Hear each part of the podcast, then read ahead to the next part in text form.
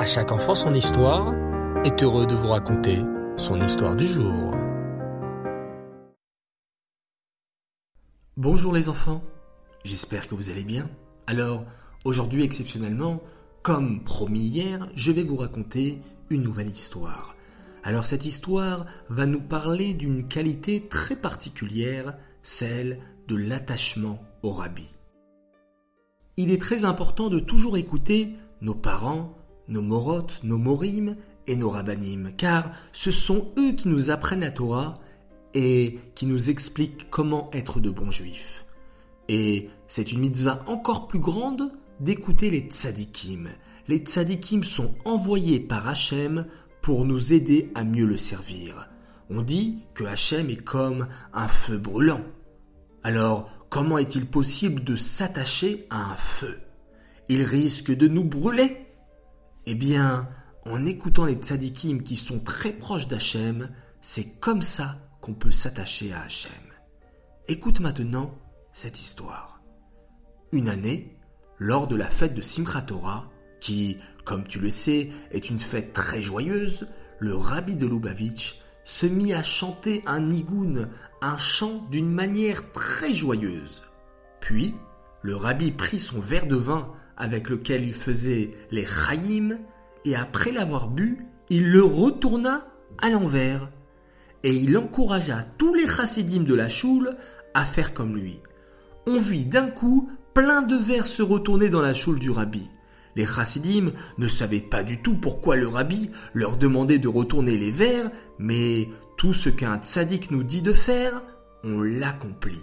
C'est comme lorsqu'on a reçu la Torah, quand Hachem a demandé aux Bnei Israël s'ils voulaient recevoir la Torah, alors ils ont tout de suite répondu Naase venishma. Nous ferons, puis ensuite nous comprendrons. Cela veut dire on fera tout ce qu'Hachem nous demande de faire, même si on ne comprend pas toujours pourquoi. Puis, le rabbi expliqua la source de ce geste, selon la Torah, en rappelant que les coupes qui figuraient sur les branches de la menorah dans le Beth Amikdash étaient représentées retournées.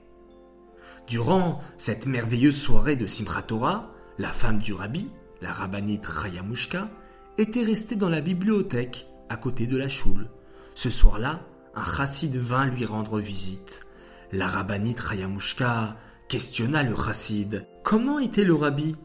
Et qu'a-t-il fait ce soir de Simchat Oh s'exclama le chassid. Le rabbi était très joyeux. Il a chanté un nigoun avec beaucoup de force. Et ensuite, il a bu son verre de l'Echaïm et il a retourné son verre à l'envers, et il a demandé à ce que tous les chassidim fassent pareil.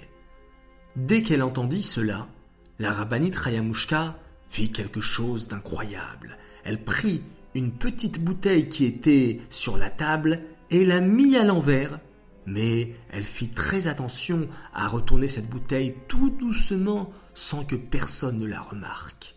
La rabbinite Rayamushka dont on va fêter Saïloula ce soir, était une immense tzadékette.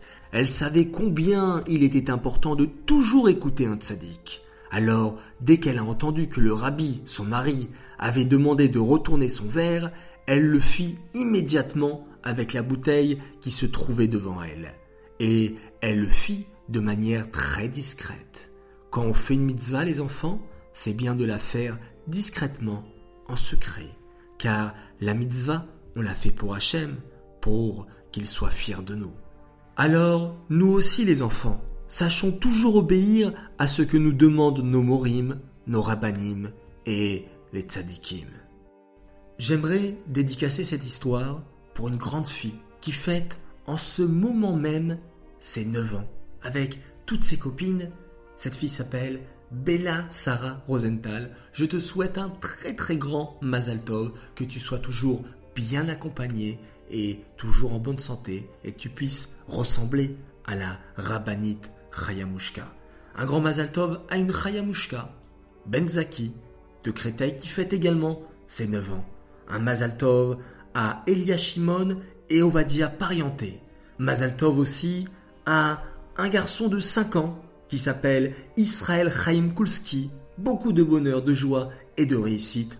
Et enfin, j'aimerais féliciter deux frères qui ont pris la décision de ne plus se disputer, Dan et Alon Ktorza. Bravo, je suis très fier de vous. Continuez comme ça, toujours dans cet Avat Israël. Merci d'appliquer la leçon des histoires de notre Sadikim. Voilà les enfants, je vous souhaite une très bonne journée et je vous dis à très bientôt pour de prochaines histoires. Shavuot Tov et Mazel Tov.